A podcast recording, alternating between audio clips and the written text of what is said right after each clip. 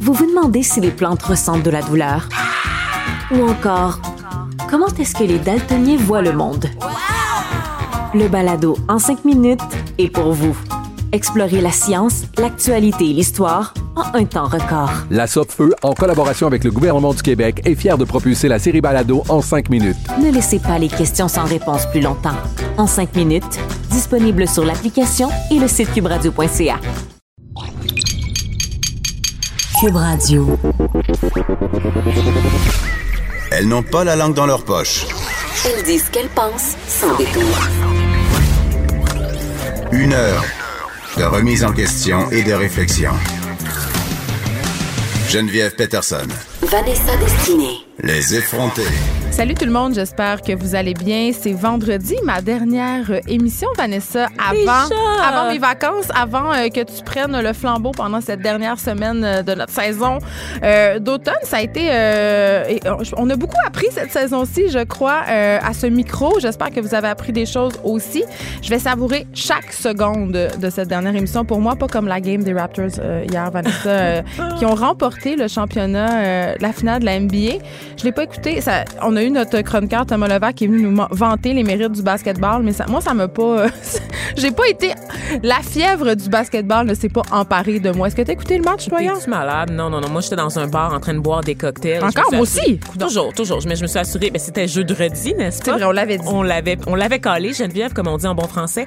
Mais non, je me suis assurée d'être dans un endroit où il y avait pas d'écran géant, là, pour voir le match, pour être distrait par le pas allé sur Crescent. T'es-tu malade? Non, non, non. Je te dis, je me suis pas remise encore de la fin de semaine du Grand Prix, donc euh, c'est ça. J'allais pas me découvrir une passion instantanée pour un sport que On n'est pas des suiveuses. Non, non, non, vraiment pas. Non, moi j'étais des influenceurs. Exactement. Moi j'étais dans un j'étais dans un bar pour festival euh, dans un restaurant pour euh, fêter le festival de ma fête parce que tu sais je vais avoir 37 ans ce dimanche. Oui, je suis un vieille. chiffre rond. Non, c'est un âge insignifiant 37 ans. Ah, ça veut rien dire, ça veut rien dire. Non, mais moi si je me cherche des raisons. Moi ma fête ça, dure deux semaines. Ça c'est un festival de, de festivités. Donc c'était hier, c'était un peu comme le solstice d'été. Oui, mais ça, euh, on, s'en parle un peu? On n'était pas supposé de parler. On s'était dit qu'on n'en parlerait pas de cette fameuse polémique autour de la fête nationale euh, dans le sud-ouest. Ah, c'est ça l'événement qu'on fête le 24 juin? Oui. Ah, d'accord, OK. Mais fais-tu ça la Saint-Jean, toi, Vanessa, sans Oui, je me torche tout le temps, c'est ça. C'est-tu ça, fêter la Saint-Jean, se torcher un peu? Moi, j'ai juste l'impression qu'à un certain moment, dans la, dans la ville, il y a des drapeaux du Québec partout et des gens sous qui crient c'est pas mal en bedaine. Oui, puis il y a le gros... avec des maquillages douteux. Et il y a beaucoup de papier de papier mâché parce qu'on sait qu'il y a le fameux défilé organisé par la Société Saint-Jean-Baptiste en espérant qu'il n'y a pas des chars allégoriques cette année qui vont être tirés euh, par mes cousins vêtus de lambeaux, mais pour vrai euh, non, c'est souvent l'occasion d'aller voir des spectacles, il y a tellement d'événements culturels en ville, tu sais c'est comme les francopholies aussi. Ouais, mais de savoir comment les gens en région fêtent la Saint-Jean. Donc nos auditeurs là, si jamais vous voulez nous donner un aperçu de, des festivités dans votre région ça serait le fun à entendre. Ben, je pense que c'est des shows, mais je pense qu'on n'a pas assez parlé. Le poil de Catherine Dorion a pris beaucoup de place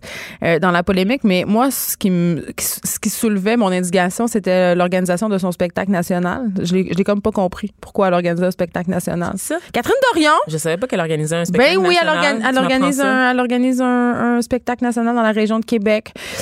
Toute seule? En marge de la grande célébration? Ben oui, puis c'est avec un genre de rappeur. En tout cas, c'est un peu, un peu bizarre. Ah, mais il y a des rappeurs partout en hein, cette année. Je pense mais j'espère qu'elle a vérifié son casier judiciaire oui. avant d'organiser des choses avec Non, mais c'est la nouvelle grosse affaire. Puis je me rappelle, j'avais été à un party de la Saint-Jean à Laval, dans un grand parc. Oui, oui, je te jure, il y a quelques années. c'était au centre d'achat? Non, non, c'était vraiment dans un grand parc de Laval et c'était super comme site. C'était comme l'équivalent du parc Maisonneuve à Montréal, mais genre sans la plèbe vraiment désagréable parce qu'on sait que Laval, bon, c'est plus familial, c'est plus, c'était plus tranquille, je te dirais. Et les gens, j'entendais des gens chialer parce que, tu sais, à l'époque, bon, il y avait Corias, il y avait Claude Pelgag, tu sais, il y avait vraiment une belle part au rap puis à la relève. Et beaucoup de gens s'étaient plaints, des gens plus âgés qui étaient installés avec leurs chaises, Geneviève. Ah, ils voulaient avoir Éric Lapointe. Oui, puis, Robert Charlebois, puis ils se plaignaient que les jeunes savaient plus faire le party parce que c'était juste de la musique déprimante puis du rap, de la ah, musique de rue. Ça, là, ça m'a. C'était tout un clash. Il y avait un clash générationnel assez incroyable. Mais ils peuvent se commander des spectacles de robage sur le bois sur Illico. Oui, oui. Très facile. Aller le voir à l'étoile de Brossard. Mais pour en revenir à, la polémique autour du solstice d'été, il y a un arrondissement de Montréal en ce moment qui, qui a maille à partir avec la ville de Montréal parce qu'ils ont, fait de l'affichage, ils ont remplacé la le nom fête nationale par solstice d'été. Et je crois qu'il y avait eu des subventions de la ville pour, pour faire les affiches. Donc, la mairesse Plante les a sommés de revenir à Fête nationale.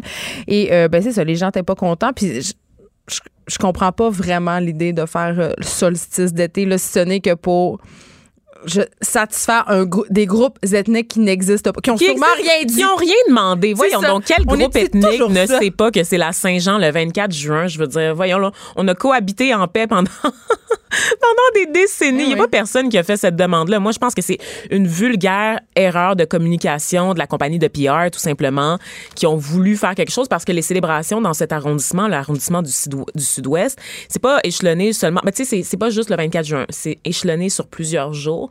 Donc, ils ont voulu regrouper ça sur une espèce de fête de quartier.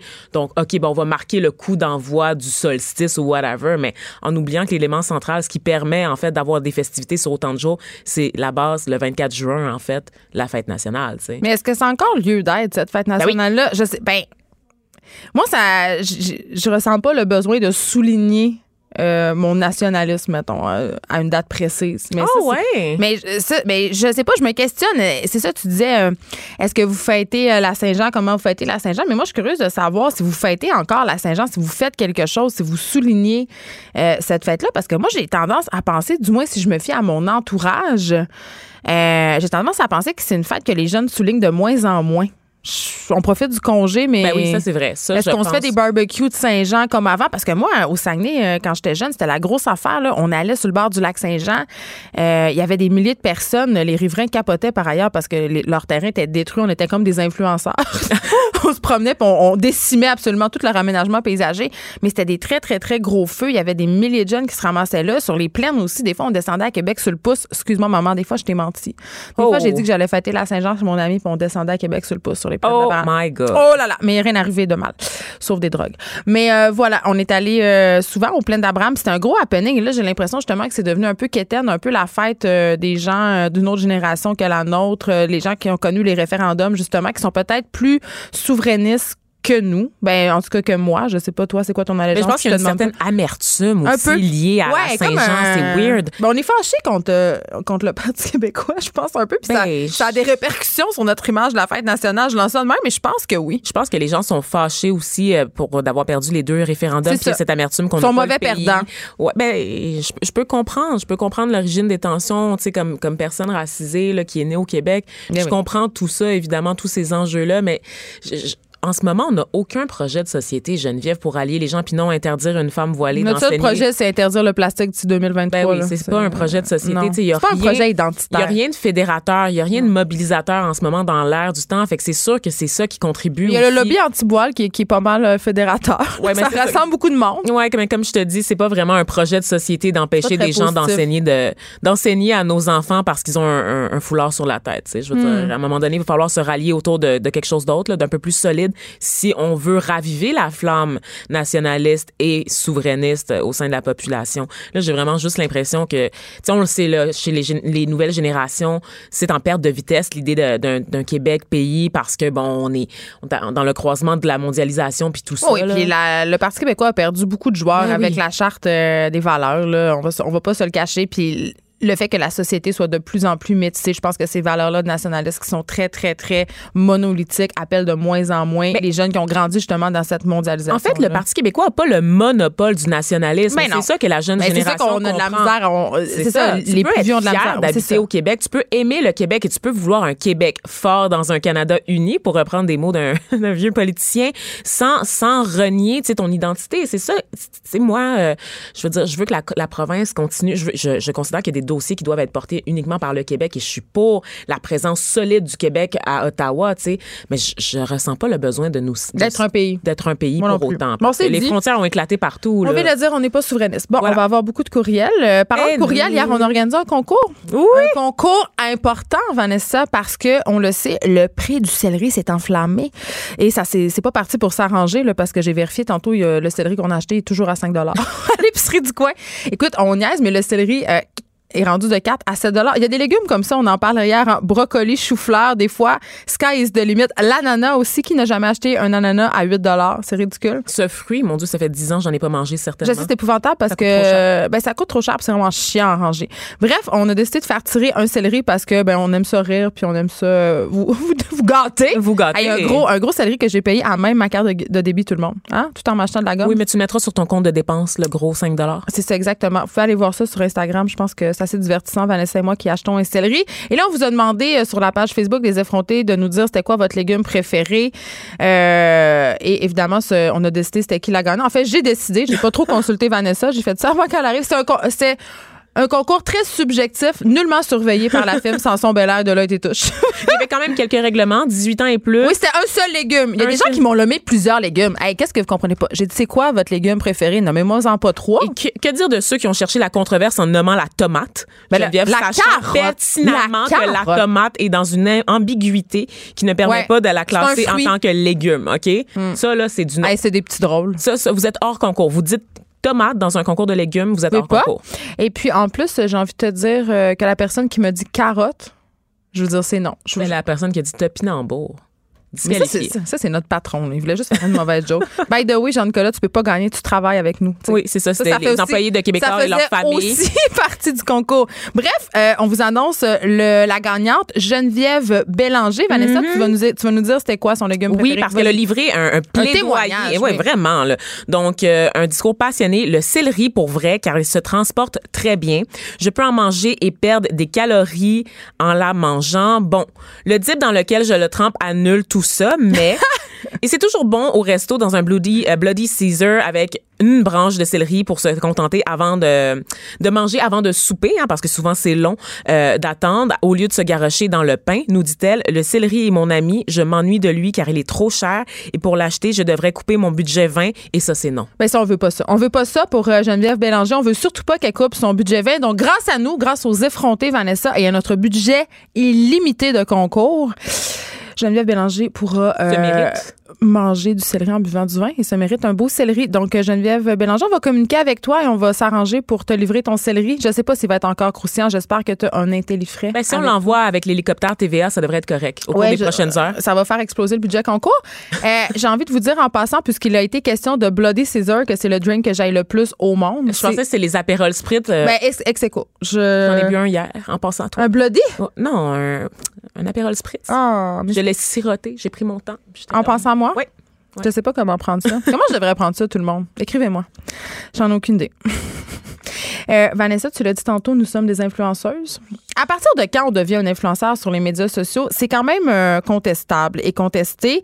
On dit, il y a- certains avancent que ça prend 10 000 followers. Du moins, Instagram, euh, tu peux avoir accès à la fonction swipe up seulement à partir de 10 000 followers. Et pour ceux qui savent pas c'est quoi la fonction swipe up, euh, quand vous faites des stories et que vous voulez envoyer des gens vers un hyperlien, c'est-à-dire vers un site web, vers un teaser de film, vers n'importe quel projet, euh, en, en balayant l'écran vers le haut, on peut avoir accès à ce site-là, mais c'est seulement à partir de 10 000 followers sur Instagram. Donc, j'aurais tendance à dire que ça prend 10 000 followers. Donc, je ne suis pas une influenceuse parce Moi que j'en ai seulement plus. 5 000. Euh, mais euh, une amie à moi qui travaille euh, à la grosse business, qui est une, une agence de marketing d'influence, en fait, qui utilise euh, les médias sociaux pour euh, faire du marketing, me disait que quand tu as 5 000 followers, tu peux être considérée comme une micro-influenceuse, c'est-à-dire une influenceuse de niche. Par exemple, moi, je pourrais être considérée comme une fille qui influence les mères parce que j'ai trois enfants. J'ai des sujets très nichés.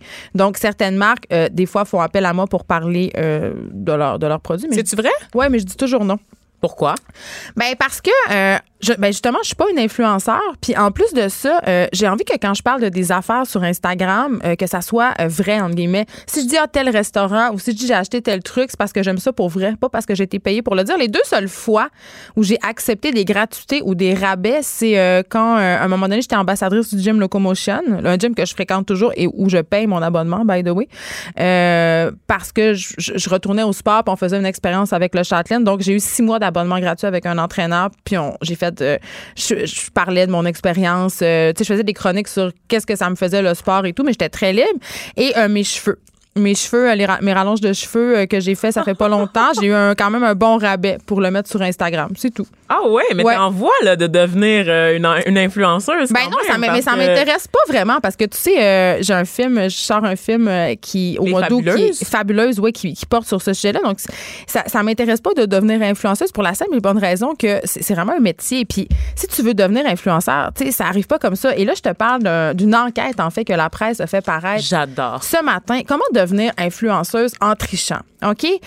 moi, j'ai lu ce texte-là et j'ai plein de choses à dire, Vanessa, parce qu'évidemment, je trouve que y a plusieurs angles morts, mais c'est quand même une démarche intéressante pour ceux qui sont peu familiers avec le monde d'Instagram, le monde des influenceurs, justement, comment ça fonctionne. Alors, leur journaliste, euh, pendant presque un an, a créé un compte, OK, euh, et euh, utilisé des méthodes controversées pour faire mousser sa popularité sur le média social. Donc, son compte qui s'appelle The Pretty Runner et qui est sur Instagram, évidemment, ben, en quelques mois, ben, c'est ramassé des abonnés, mais moi, c'est ça qui me fait un peu sourire. C'est pas si facile que ça, se ramasser des, abonnés sur Instagram. Mais je suis ben. pas. La pensée populaire en ce moment, puis c'est ça que je déplore un peu quand on parle des influenceurs, c'est de dire ben, t'as juste à être sur Instagram, puis ça va marcher, puis il y a des gens qui vont te suivre. Ben non. Il y a tellement de monde sur Instagram, tellement de monde qui veulent être influenceur qu'il faut qu'il faut qu'il y ait quelque chose de plus. C'est comme c'est un autre star system. ah ben oui, c'est Il n'y a, pas de recette. Il faut un moment, un momentum. Il faut que tu occupes une, niche qui n'est pas occupée. Donc c'est ça. Cette journaliste là, euh, elle a constaté après quand même quelques temps qu'elle avait pas tant que ça euh, de followers, que ça marchait pas vraiment son affaire. Donc elle s'est tournée vers un, un, influenceur français, un coureur, ok, un autre coureur parce qu'on se rappelle que son compte s'appelle The Pretty Runner, donc c'est un compte de course euh, qui semblait avoir recours justement à des pratiques un peu douteuses, c'est-à-dire l'achat d'abonnés. OK? Ça, l'achat d'abonnés, ça veut dire que tu t'en vas, euh, il y a des compagnies sur Internet, tu les paies et ça génère des abonnements sur ton compte. Mais attention, c'est pas cher, là, en plus. Là. Je veux juste ben oui, c'est ça que j'ai vu dans le reportage on, et qui m'a fait, capoter. Moi, je l'ai fait, pour mon film quand on a fait de la recherche. On parle d'un 20 là, pour avoir euh, une centaine d'abonnés, de, je veux dire. Il y a même des sites chinois. Mon amie, la réalisatrice avec, avec qui j'ai réalisé le film, elle n'est pas très active sur Instagram, fait qu'on a fait beaucoup de tests avec son compte. Puis pour 100 elle pouvait acheter 10 000 abonnés. Mais le hic là-dedans, là, c'est que ce qui intéresse les marques, tout le monde, parce qu'on le sait, le, nerf de la guerre, c'est ça. Pour les influenceurs, pour que tu gagnes ta vie, il faut qu'il y ait des marques qui s'intéressent à toi. Puis pour qu'ils s'intéressent à toi, il faut que tu aies beaucoup d'abonnés. Plus tu en as, plus c'est payant. Par exemple, on va prendre une influenceuse euh, comme Elisabeth Rioux, euh, qui a les maillots de bain Oaka. Euh, elle, elle a plus d'un million d'abonnés sur ses plateformes. Et ce qui rapporte, c'est pas le nombre d'abonnés. Oui, ça rapporte, mais il y a un autre paramètre que les gens oublient et dont on n'est peu au courant, ce sont les interactions. C'est-à-dire que si moi, j'ai un million d'abonnés, mais que ces abonnés-là, parce que je les ai achetés particulièrement sur des sites chinois, indonésiens, asiatiques, name là, parce que c'est là que ça se passe, euh, ben ils vont rien faire. Ils vont s'abonner, mais ils vont pas interagir. Ils vont pas être une communauté. Parce que c'est ça que les marques cherchent. Ils cherchent une communauté. C'est pas tout d'avoir 3 milliards euh, d'abonnés. Là. Si t'as pas de likes, si les gens commandent pas, s'il y a pas une espèce de... Euh, de micro-sociétés qui se développent autour de toi, autour de ta marque, mais les, les, annonceurs ne sont nullement gagnants. Et ça, les marques sont de plus en plus conscientes. C'est pour ça que ça me faisait rire un peu l'article de la presse, bien que c'est super parce que ça explique un peu à Madame Tout le Monde comment ça fonctionne. Mais euh, cette fille-là qui a passé presque un an à se bâtir un compte, qui s'est ramassé avec quelque chose comme 15 000 abonnés au final, ce qui est vraiment pas énorme. On s'entend dans le monde de l'influence. C'est un, un, compte de course, là. C'est oui, pas aussi un compte où elle se montrait les founes. Euh, c'est là que je m'en vais. Euh, mais quand même, elle a eu 3500. Il nous dit, elle a eu des offres des entreprises, même de la ville de Montréal. Elle aurait eu comme 3500 pièces en cadeau et en argent. C'est vraiment pas beaucoup, là. C'est vraiment pas beaucoup. Ben, moi, je le prendrais, là, ben, honnêtement. moi aussi. Sauf quand on sait, par exemple, qu'il y a des marques comme Red Bull, tout ça, qui vont offrir, euh, je sais pas, moi, 5-6 000 pour un post. Je veux dire, on est ailleurs, là. Mais on est à, pour le monsieur, madame, tout le monde, je m'excuse, mais 3500 pour avoir pris quelques photos qui en prennent tout, 3 en, minutes quelques mois. En quelques mois, c'est sur plusieurs entreprises. Ça totalise 3500 Tu sais, on s'entend s'entend, c'est des cadeaux. Ces entreprises-là, ça leur coûte pas ça. Puis l'angle mort de tout ça, dont on parle jamais avant d'en venir au fun, Vanessa, c'est que les cadeaux des influenceurs, là, c'est pas déclaré à l'impôt. Hein. Ben oui, les fameuses euh, cartes cadeaux de Pio euh, Baudouin là, de 250 dollars. Effectivement, il n'y a pas besoin de déclarer tout ça. Mais venons-en au fun, parce que euh, puis ça, c'est bon, après avoir observé quand même. Est-ce qu'on va faire du slut shaming? On va pas faire du slut shaming du tout parce que on, si ça te tente de montrer tes foufounes et de montrer ton corps sur Instagram, libre à toi. Euh, si tu le fais dans le parfait consentement, si tu le fais parce que ça, toi, ça te fait sentir bien, puis parce que tu te sens pas exploité d'une quelconque façon, bravo, fais-le. Mais quand même, une bonne façon pour les femmes d'augmenter son following très, très rapidement sur Instagram, c'est de se montrer. C'est de montrer des photos où tu es dénudé, c'est d'avoir des faces aguichantes. Euh, puis à peu près toutes les influenceuses du Québec qui sont populaires en ce moment, je dis pas que ce sont seulement des filles qui se montrent, mais même des filles assez propres, entre guillemets. Je veux dire, les, les, filles qui ont un casting de, bonnes petites filles. Là, mettons, Alicia Moffett, tu sais. Ben, Anne a des photos d'elle en maillot de bain elle est sexy. On dirait qu'il faut, c'est obligatoire. C'est un, c'est un média. c'est un passage obligé, en fait. Puis après, on voit qu'il y a des contrats qui pleuvent. Là, je pense entre autres à Marina Bastarache, là, qui ben est influenceuse. Qui, elle a une ligne de maillot pour Simon. C'est ça, qui ne prenait que des photos d'elle en maillot, là, un peu partout dans le monde. Et c'est ça, une compagnie, donc Simons, qui est assez respectable, un fleuron du Québec, mm-hmm. qui l'invite à développer sa propre ligne de maillot de bain euh, dans ses magasins. Donc moi, je, me, je suis absolument fascinée de voir comment ce star système-là se développe en parallèle et que tu peux finalement arriver dans le mainstream en te construisant à la fois un fanbase qui est sur le web et en rejoignant les masses qui ont aucune idée pour la majorité de qui tu es. sais Je veux dire, Marina, là, sa ligne de maillot, elle va pogner parce que bon, c'est la saison pour acheter des maillots, c'est des maillots bien basiques. Ben, excuse-moi. les gens ah savent c'est qui? Ah oui, mais moi, ma fille, la première affaire que j'ai su, c'est qu'on était au Simon, tu peux un maillot Marina Bastarache. Ah ouais, hein? C'est parce que ça s'adresse pas à nous, Vanessa, ça s'adresse aux filles qui sont plus jeunes que nous, qui suivent ça vraiment beaucoup, les adolescentes. C'est le, public de Marimé qui regarde Marina Bastarache puis qui regarde Instagram. Puis moi, c'est un combat quotidien d'expliquer à mes filles que, tu je, t'en parlais l'autre fois en ondes, tu sais, euh, quand on était allé au Sephora puis qu'elle cherchait euh, la marque. Euh, je, me demandais si une marque était bonne. Puis elle disait Oui, oui, je l'ai vu sur Instagram. Toutes les influenceuses disent que c'est bon. Oh, c'est là que j'ai expliqué que les influenceuses, ben, ils étaient payés pour dire ça. Mm-hmm. Donc, tu sais, c'est quand même. puis, tu sais, cette fille-là, justement, de Pretty Runner, moi, je suis absolument certaine qu'elle aurait eu beaucoup plus de succès si son compte avait été plus sexy. Malheureusement. ben oui. Mais moi, ce que je trouve fascinant, c'est que la mise en marché de ces produits-là, le marketing, tu regardes des marques comme celle de Caroline Néron, comme celle de Maï Paiement, puis on dirait que ces influenceurs-là, qui sont assez jeunes, ont appris, tu sais, ne font pas les erreurs de leurs aînés, de leurs prédécesseurs. Qu'est-ce que tu veux dire? Mais je, trouve que dans la mise en marché, ils, sont smart de s'associer à des compagnies plutôt que d'avoir leur propre boutique. Tu sais, tout ben, Elisabeth, Rio, elle a, Elisabeth Rio, elle a fait quand même la ligne de maillot OAKA. Et moi, je me questionne beaucoup à savoir parce pas que. De succursale, tu sais, elle, elle limite les frais. Avant ligne. Sauf que, sauf que je me, c'est quand même Elisabeth, ce qui a fait sa, la force de sa marque, c'est son popotin. Donc, le jour où son cul est plus sur Instagram. Qui est rendu mou. Est-ce qu'elle va vendre des maillots autant? Je ne pense pas. Et elle est brillante, Elisabeth, parce que c'est tu qu'est-ce qu'elle est en train de faire en ce moment? À son tour de. Elle a développé euh, un peu le, concept BFF, là, à son tour d'amis euh, qui ont sensiblement la même shape qu'elle.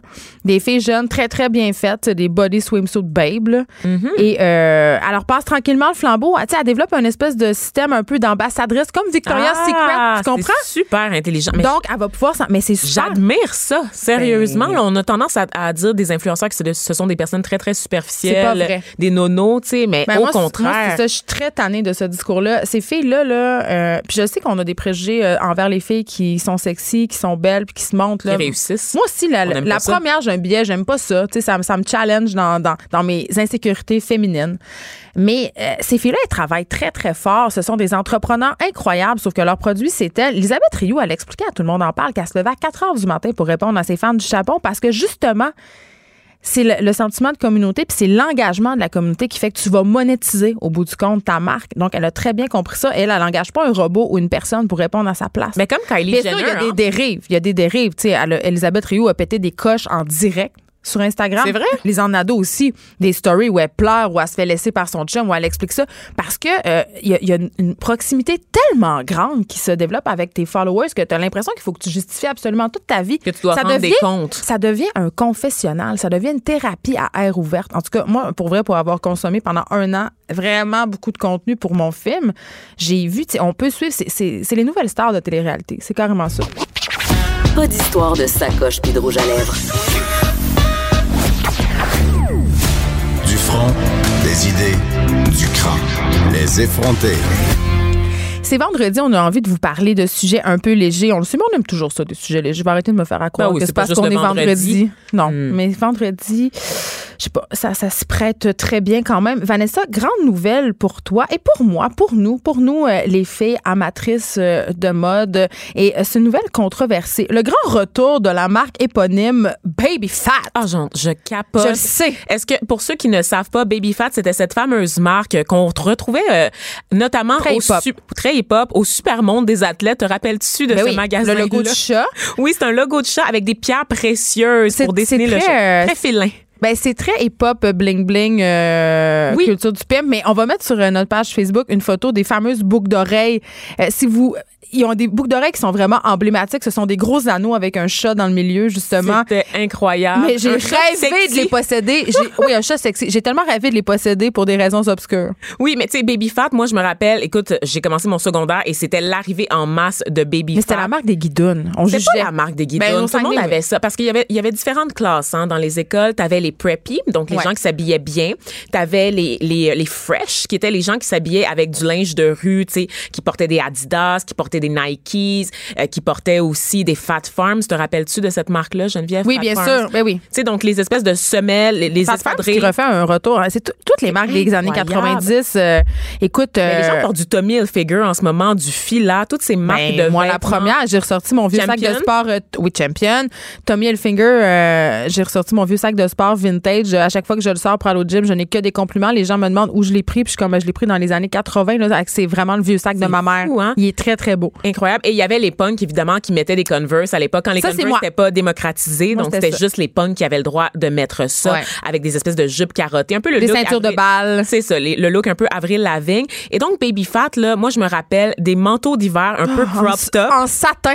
en satin, mais crop top, là, des, des manteaux d'hiver. C'était nullement chaud. Bedaine, Mais c'était la mode bedaine. Ça se pouvait pas. Avec des pantalons taille basse. C'était dans sais le pas temps, comment on a euh, survécu aux hivers, OK? C'était dans le temps du clip euh, I'm a slave for you de certain. I'm a slave for you. Vous savez, Caroline Néron a littéralement copié ce, ce, ce clip-là. Ben voyons je- Oui, parce que l'autre fois, euh, on, on soupait chez nous, puis on est allé. Il y a quelqu'un qui a dit Hey, Caroline Néron a une carrière musicale. Puis J'étais comme C'est vrai. Et là, on est allé forget. voir ce clip et c'est littéralement calqué sur le clip de Britney Spears, I'm a Slave for You, mais c'est vraiment à l'époque, justement, des gilets bedaines, des, des pantalons taille basse et Baby Fat avait bien compris ça. Et moi, quand je voyais des filles attendre à l'arrêt d'autobus l'hiver avec leur petit manteau satiné à 300$ piastres parce que c'était très, très cher. tellement cher, mon Je Dieu. me demandais, gelait, là, elle grelottait. euh, Puis ça se portait habituellement avec des petites, ta- tu sais, des petites bottes d'hiver à talons. Ben oui, des, des? Timberland, OK, à talons, c'était la pire affaire. Ça va Honnêtement. revenir, ça aussi. Ben certainement, ma chère, mais c'est vraiment les pires looks, honnêtement, vraiment, vraiment, tu sais, très quétaine, vraiment dans le bling. Il y avait des parfums aussi, tu sais, il y avait tellement de dérivés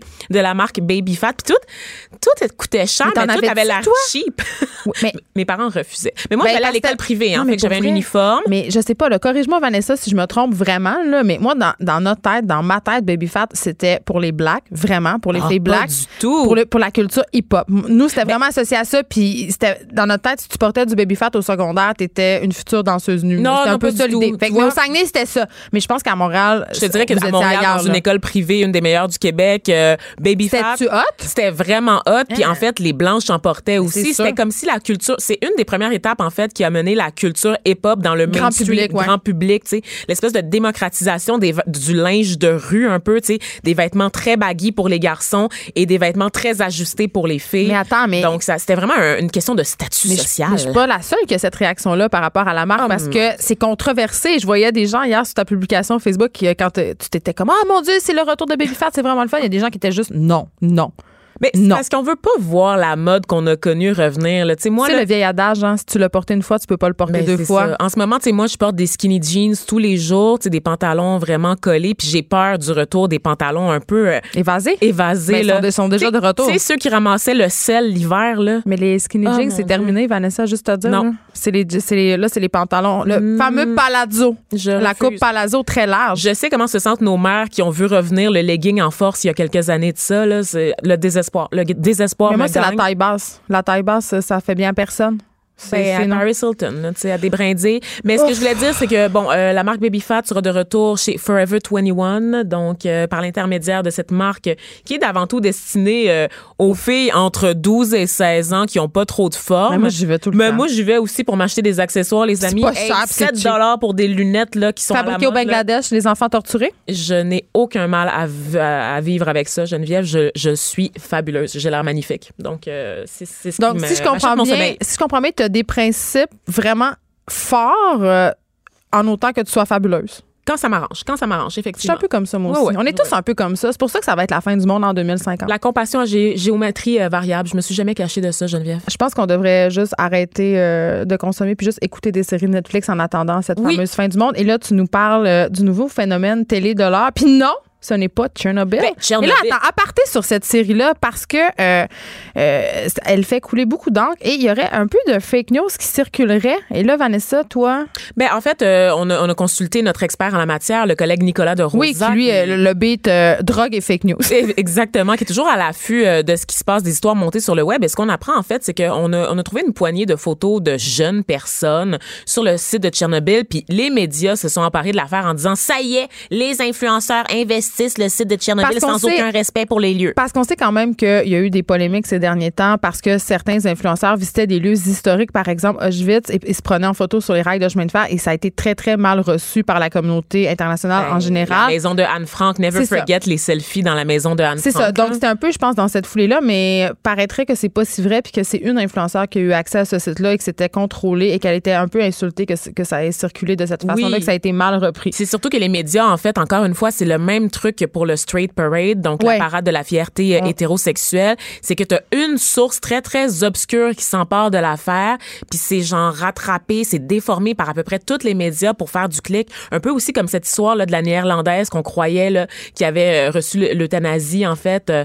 euh, à Ouais. 17 ans, puis qui avait scandalisé le monde. Ben, on est Mais tombé dans le panneau, nous aussi, oui, Vanessa. ce sont des sources pas fiables et les journalistes ne font plus ce travail de vérification parce qu'ils veulent être, ils veulent être les premiers sur les nouvelles. Ça me fait capoter. Mais je l'ai pas encore écouté J'ai une très euh, grosse Tchern- critique de mon Tchernobyl, milieu, mais là, pendant ben oui, puis je pense que je pense qu'il y a une prise de conscience assez généralisée chez les jeunes journalistes de, de, de, de se contre-vérifier entre nous parce que, tu sais, je le disais l'autre fois, je citais Bourdieu au saut intellectuel, mais le problème avec les médias, c'est que notre source, c'est les médias.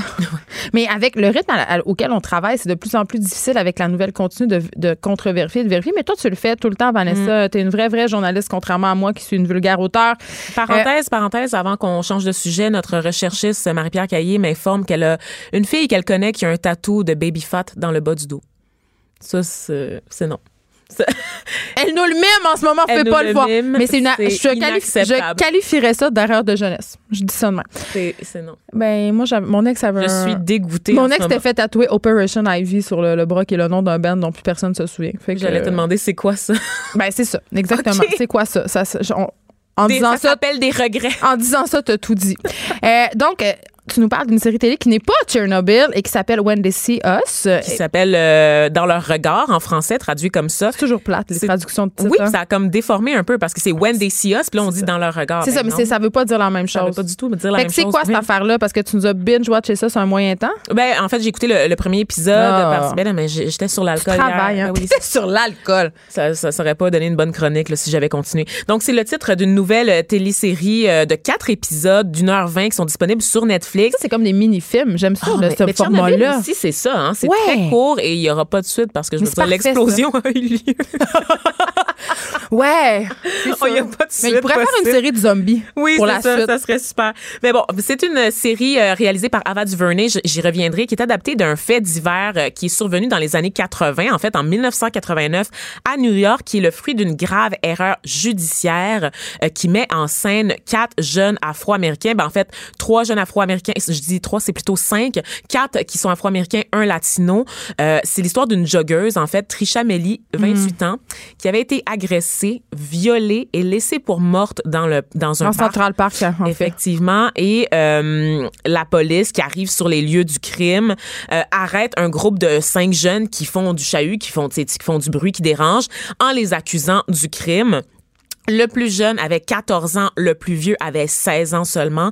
Donc, euh, ces cinq jeunes-là, il n'y avait pas du tout de preuves matérielles. Le sperme qu'on a pris prélevé sur la victime ne correspondait pas du tout au prélèvement biologique de ces cinq jeunes-là. Et malgré ça, ils ont été traduits en justice pour un crime qui, de toute évidence, ils n'ont pas connu parce que finalement, on s'est rendu compte en Ils n'ont pas 2002. commis. Ils n'ont pas commis. En Mais on- 2002, est-ce qu'on un est- violeur en série a admis que c'est lui qui avait violé euh, Fait cette- que les gens cherchaient un bouc émissaire. Ah, Puis effectivement. dans ce cas-là, ce sont, ce sont. Donc, c'est une histoire vraie. C'est une histoire Mais vraie. Ben, c'est une fiction. C'est pas comme Making a Murderer. c'est c'est romantisé. docu-fiction. C'est romantisé, évidemment, parce qu'on a vraiment des acteurs qui reprennent les rôles de ces cinq adolescents-là, qui les jouent euh, également plus vieux, parce qu'évidemment, les jeunes ont été reconnus coupables en l'absence d'avocats, de leurs parents. Ils ont été intimidés aussi par les policiers, ce qui fait en sorte qu'ils ont fini par avouer le viol alors qu'ils ne l'avaient pas commis, parce qu'ils étaient terrifiés et qu'ils étaient pris dans un système où ils ne connaissaient pas leurs droits et on était déterminé de les accuser, de les, de les présenter comme les coupables. Donc, ces jeunes-là ont passé du temps en prison jusqu'à l'âge adulte et c'est né qu'en 2014, en fait, qu'ils ont obtenu réparation de la ville de Ben, New c'est York. ça, la réparation. J'espère que ça chiffre en millions de dollars. Ben, c'est- c'est- c'est- c'est- Non! Aucun, aucun montant peut, peut vraiment Oh, mais quand une même, OK, aucun montant. Tu mettons, OK, à 100 000 ou 100 millions de dollars, quand même. euh, Ouais, mais en tout cas, c'est- je vais pas, je vais pas revenir sur les montants parce que ce qu'on montre en fait, c'est des jeunes qui passent dans un système qui, qui est hautement divisé. Tu sais, en, en 1989, là, Harlem, d'où viennent ces jeunes-là Oui, c'était pas tout à fait. C'était euh, comme le pôle. Il n'y avait pas pas mal- d'Epster. là. C'était le pôle de la criminalité, donc ils ont été traités comme tels, comme des criminels endurcis, Geneviève. Donc ils sont passés au bat dans un système déjà très très raciste à la base et dans un système qui écrase les communautés noires. On sait aujourd'hui, et ça ça c'est pas des chiffres de 1989, ce sont des chiffres d'aujourd'hui. Donc on sait que des jeunes ont 19 euh, 19% plus de chances de passer, de se faire accuser pour un crime que, que les blancs, donc les jeunes noirs. C'est pour te dire qu'en ce moment, il y a encore ce profilage racial aux États-Unis. Pas juste aux États-Unis, à Montréal. À. Montréal, Moi, au Canada, au Québec. Vous, savez, j'habite euh, Rosemont, puis c'est près du euh, quartier Saint-Michel où il y a, euh, la communauté noire est quand même assez nombreuse. Mm-hmm. Euh, et je vois souvent, euh, malheureusement, des jeunes noirs se faire arrêter par des policiers pour un, faire contrôler leur identité dans les parcs. Aussi, ils conduisent de belles voitures. C'est arrivé à mon père. hein? Ben, c'est ça. Fait que, Souvent, régulièrement, mon père qui avait une Mercedes à une certaine nous, là. époque et qui se faisait constamment arrêter par la police pour sortir ses papiers, tout simplement. Puis là, mon père, c'est correct, c'est un homme mature, il sait comment réagir fa- face à la police. Mais prends un jeune de 18 ans qui est téméraire, qui a un petit problème d'attitude, un policier l'intercepte, lui demande de montrer ses papiers, c'est sûr qu'il y a une escalade, c'est sûr. Mais Le parce que c'est sûr que c'est du racisme. mais oui, C'est- c'est le jeune, il veut profilage. savoir pourquoi. Puis là, on, on l'accuse de faire obstruction à la justice. Puis évidemment, on finit par le plaquer sur le char. On décide de fouiller son véhicule parce qu'il nous donne de la résistance. Puis on découvre peut-être un petit sachet de weed. C'est ça qui s'est passé. Pas- Mais là, maintenant, il n'y aurait plus de problème. On a le Non, droit. mais tu sais que toutes les accusations qu'il y a eu par le passé concernant la possession de cannabis euh, Oui, au oui. Canada, je veux dire, c'est pas c'est pas parti pour autant. Là. Donc il y a des gens qui ont un casier judiciaire en ce moment pour quelque chose qui est tout à fait légal aujourd'hui. Et donc cette série là qui est absolument bouleversante, Geneviève, qui nous replonge dans les États-Unis des années 80-90 où euh, il y a du racisme partout, où il y a de la pauvreté aussi, où les gens sont démunis, les acteurs sont extraordinaires, criant de vérité dans leur rôle respectif. Tu sais parce qu'on on met pas de flafla là, tu sais le, le viol là, ça arrive tout de suite dans la série là, on comprend là que ça se passe puis tout de suite après on met la table pour les démarches du judiciaire et c'est là qu'on c'est voit C'est vraiment point- c'est une série sur euh, leur combat avec la justice, finalement. Exactement, exactement. Et comment le système, en fait, comment les dés sont, sont pipés, tu sais, comment le système est contre eux et qui ne peuvent peuvent pas s'en sortir. Et c'est terrible parce que, bon, Ava DuVernay, c'est une réalisatrice qui est engagée. Elle avait fait Selma, un film qui mettait en vedette, là, ben, qui racontait un peu l'histoire de Martin Luther King au Mhm. cours d'une manifestation historique là, où des Blancs s'étaient présentés avec des barres de clous. hein, c'est une créatrice qui s'intéresse beaucoup aux questions des inégalités. Exactement. Elle avait fait 30th, qui est aussi une série sur la criminalisation euh, des personnes afro-américaines aux États-Unis, la fameuse War on Drug, qui ne vise étrangement que les gens qui consomment du crack, mais pas les blancs riches qui prennent la cocaïne. Tu sais. Donc, euh, c'est vraiment pour illustrer les inégalités du système et c'est une série que je vous recommande. Ça s'appelle Wendy See Us et vous pouvez le regarder euh, sur Netflix. L'actualité vue autrement. Pour comprendre le monde qui vous entoure. Les effronter. Comme à chaque vendredi, et là, ça finit bien euh, ma semaine, je suis avec Élise Jeté, notre chroniqueuse culturelle emblématique. Oh mon Dieu, je suis rendue une emblème. Ben oui. J'adore. Écoute, c'est tout le temps le fun. Et là, j'avais envie qu'on règle tout de suite une affaire. Oui. Tout en partant. La dernière de Céline à Las Vegas, on s'entorche. Hey, moi, je suis jamais allée à Las Vegas. Las Vegas. Las dire. Vegas, Moi, là. ça m'attire tellement pas. là. Mais moi, j'irais Ça jamais représente là. tout ce que je déteste. Une Ouais. ville construite dans le désert en, en opposition complète avec son milieu qui utilise des milliers, milliards, milliards, trilliards de tonnes d'eau, qui est hyper polluante puis qui, qui fait euh, jouer des has-been. euh, est tellement axée sur le bling. mais le bling, euh, l'exploitation des femmes, les casinos, euh, tout ça. là. J'ai déjà été invitée dans un, un bachelorette euh, de, de quelques jours. Ah, mais ça, c'est drôle. Dans ce coin-là, je, je, suis décidée de pas, tu penses dans le film des Hangover. Non, c'est ça, mais Mais c'est moi c'est jamais, jamais à la hauteur des attentes non plus. Non, c'est ça. Mais c'est pas. Fait que ça, c'est réglé. C'est réglé. C'est bien, c'était bien le fun pour Céline. D'ailleurs, elle, elle, a- elle a fait souffler sur Las Vegas un vent de fraîcheur et grâce à elle, justement, ça s'est désasbinisé. Hein, il y a des Oui. grandes stars depuis elle qui passent à Las Vegas. On pense entre autres à Lady Gaga, euh, plein, plein de vedettes qui passent par là maintenant. Euh, puis on se rappelle quand même que Céline avait fait ce choix-là pour des raisons familiales parce qu'elle C'est vrai. pouvait, ben oui, parce qu'elle pouvait se bâtir sa maison euh, puis rentrer chez elle après ses spectacles. Donc c'était un semblant de vie normale. Et là, j'insiste sur le mot semblant. Semblant, on va le mettre en guillemets. Oui, parce que c'est ça. Mais voilà, une euh, aventure euh, qui se termine pour elle. La, la nouvelle Céline, je me La demande euh, qu'est-ce qu'elle nous, euh, qu'est-ce qu'elle nous réserve? Parce que moi, je m'intéresse beaucoup plus à la nouvelle Céline qu'à l'ancienne. Pour de vrai, là. Oui, oui, mais puis j'ai hâte d'entendre euh, son prochain album. Oui, qui, va vise euh, les gens plus jeunes. Mais c'est toujours inquiétant quand les chanteurs plus vieux commencent à dire qu'ils veulent renouveler leur public. Là. Il y a quand même Sia qui va participer à son album. Mais j'adore Sia. Mais Never Forget Cher. le Do you believe? Ça, c'est non. OK. Bon, fait que ça, c'est réglé. On passe à des choses qui nous intéressent maintenant Oui, et qui ben intéressent euh, fortement nos auditeurs, j'en suis certaine. Le festival B-Side. Oui, j'avais quelque chose de prévu depuis vraiment longtemps en fin de semaine, ce qui fait en sorte que je pourrais pas me rendre au festival B-Side. Euh, Puis en plus, c'est le festival de l'été qui réunit tout ce que j'aime dans, dans la vie. Dans le monde. Le plein air et la musique. Oh, je sais. Et le festival B-Side, ça, ça commence ce soir, ça dure jusqu'à dimanche au Parc national des îles de Boucherville. Il y a des concerts en nature jusqu'à dimanche. Il y a aussi des ateliers, euh, des conférences, des activités de plein air.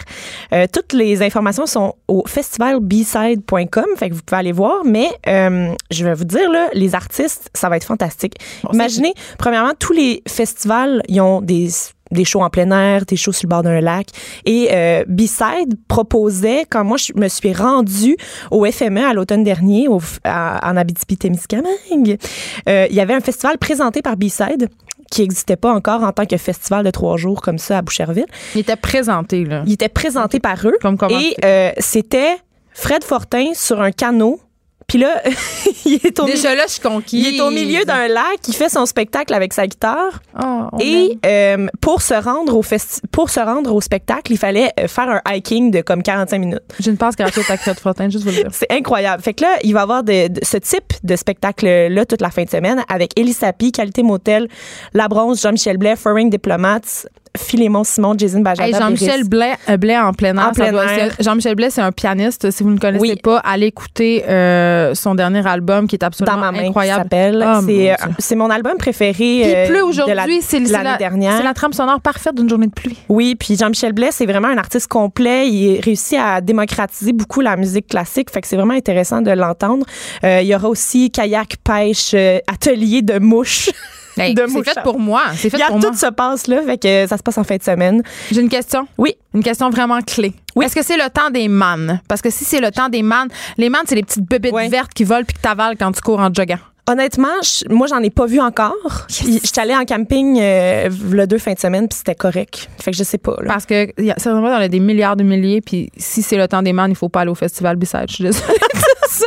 Mais euh, atelier de moi, je trouve ça Oui. particulièrement intéressant. Et vous pouvez y faire du camping toute la fin de semaine aussi, c'est bien le fun. Hum, art de la table, les filles fatouches. Ça, c'est-tu euh, les femmes qui font de la cuisine au métro Jean Talon? Oui, mais c'est ça. Ça, c'est extraordinaire. C'est extraordinaire. Tout l'été. Mais j'ai décidé, en fait, d'étirer l'art, parce qu'on parle d'art à tous les vendredis. J'étire l'art jusqu'à la table Ben, cette semaine. Mais parce moi, que- je suis parfaitement d'accord. La Oui. cuisine, c'est un art. Oui, mais je voulais vraiment te parler des filles fatouches qui s'installent encore une fois cet été au marché Jean Talon. Oh.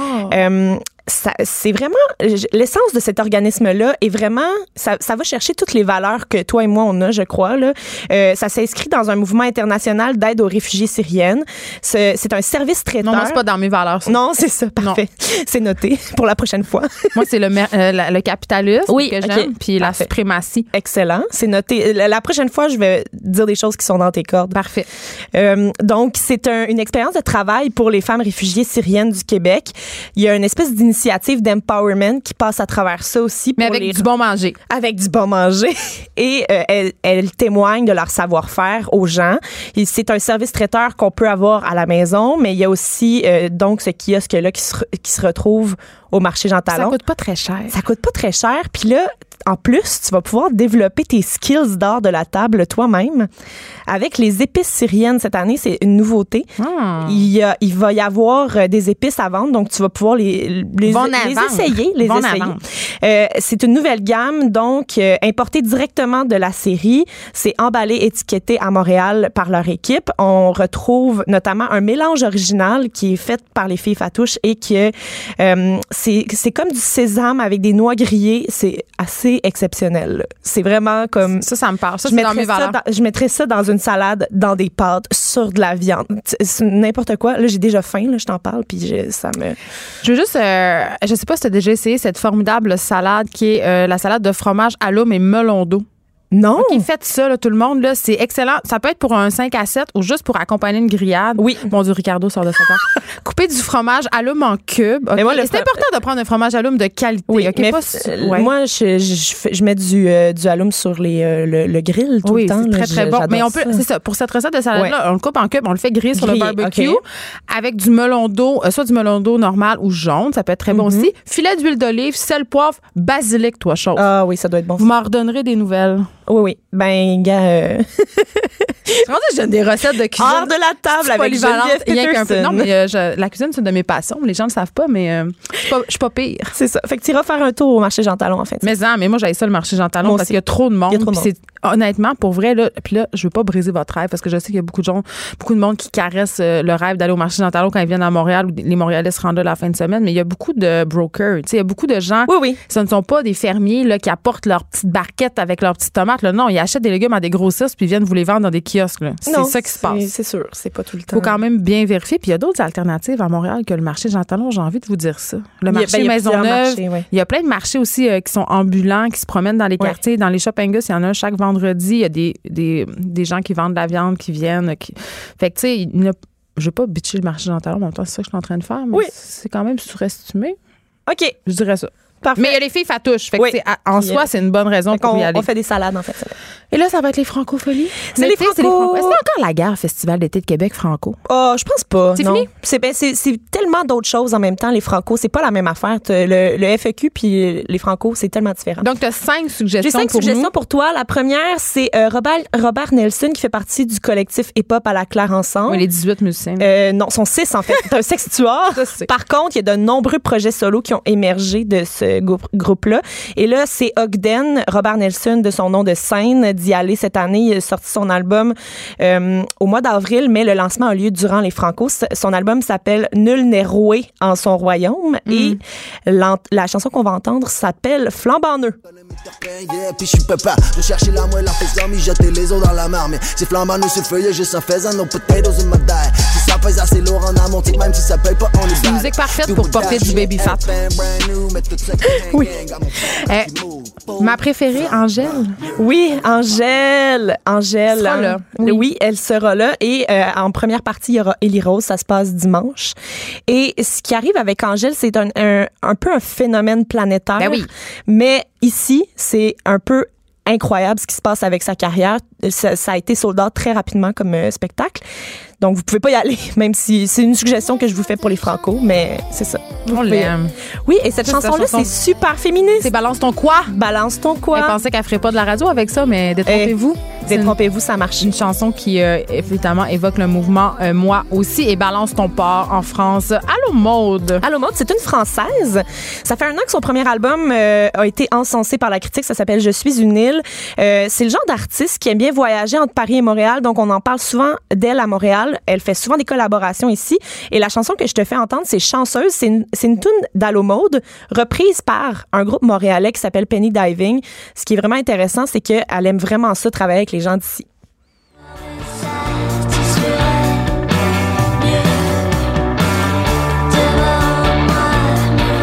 J'aime ça. Je la connais pas très bien. Elle est en plateau double le 17 juin avec Malik Judy et elle fait aussi la première partie des louanges euh, au Club Soda mardi. Que j'aime beaucoup. Salomé Leclerc, une autre de mes préférées. Elle a sorti cette semaine un clip qui a été tourné entre la Gaspésie et Montréal. C'est tellement beau. Il y a deux chansons dans ce clip-là. Nos révolutions et la fin des saisons qui se retrouvent sur les choses extérieures. Son album sorti en octobre dernier. Un de mes albums préférés de la dernière année. Est-ce qu'on l'entend? Je sais pas. Ah oui. Ah oui.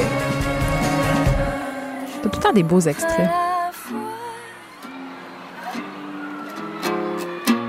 Ça se passe à l'Astral? Oui, c'est bon aussi pour les jours de pluie. À l'Astral, le 18 juin, elle est aussi l'invitée ce soir de l'École nationale de la chanson de Granby euh, pour leur spectacle. Dans le fond, les élèves font un spectacle à l'Astral ce soir et elle sera leur invitée. Puis après ça, elle s'en va à Petite-Vallée, au Diapason à Laval et au Festival d'été de Québec. On se laisse avec Bleu Jeans Bleu. Ellie. Oui, avec l'hymne de notre printemps de marde où il faisait tout le temps frette. Hey, fais-tu frette?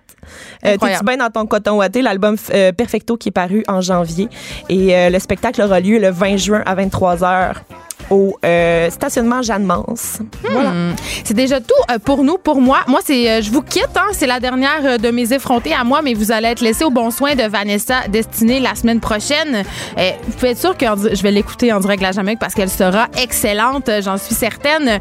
Et je voulais la remercier pour la saison que j'ai passée avec elle. Je voudrais aussi remercier Marie-Pierre Caillé, Joanie Henry, Luc Fortin, Fred Rio et notre recherchiste Thomas Dallaire Boudreau qui fait un travail formidable aussi sur les médias sociaux. Est assez incroyable. C'est grâce à lui si on a toutes nos bonnes stories de céleri. Et je voudrais vous remercier surtout vous, les auditeurs, d'avoir été avec nous, de nous avoir écrit en si grand nombre.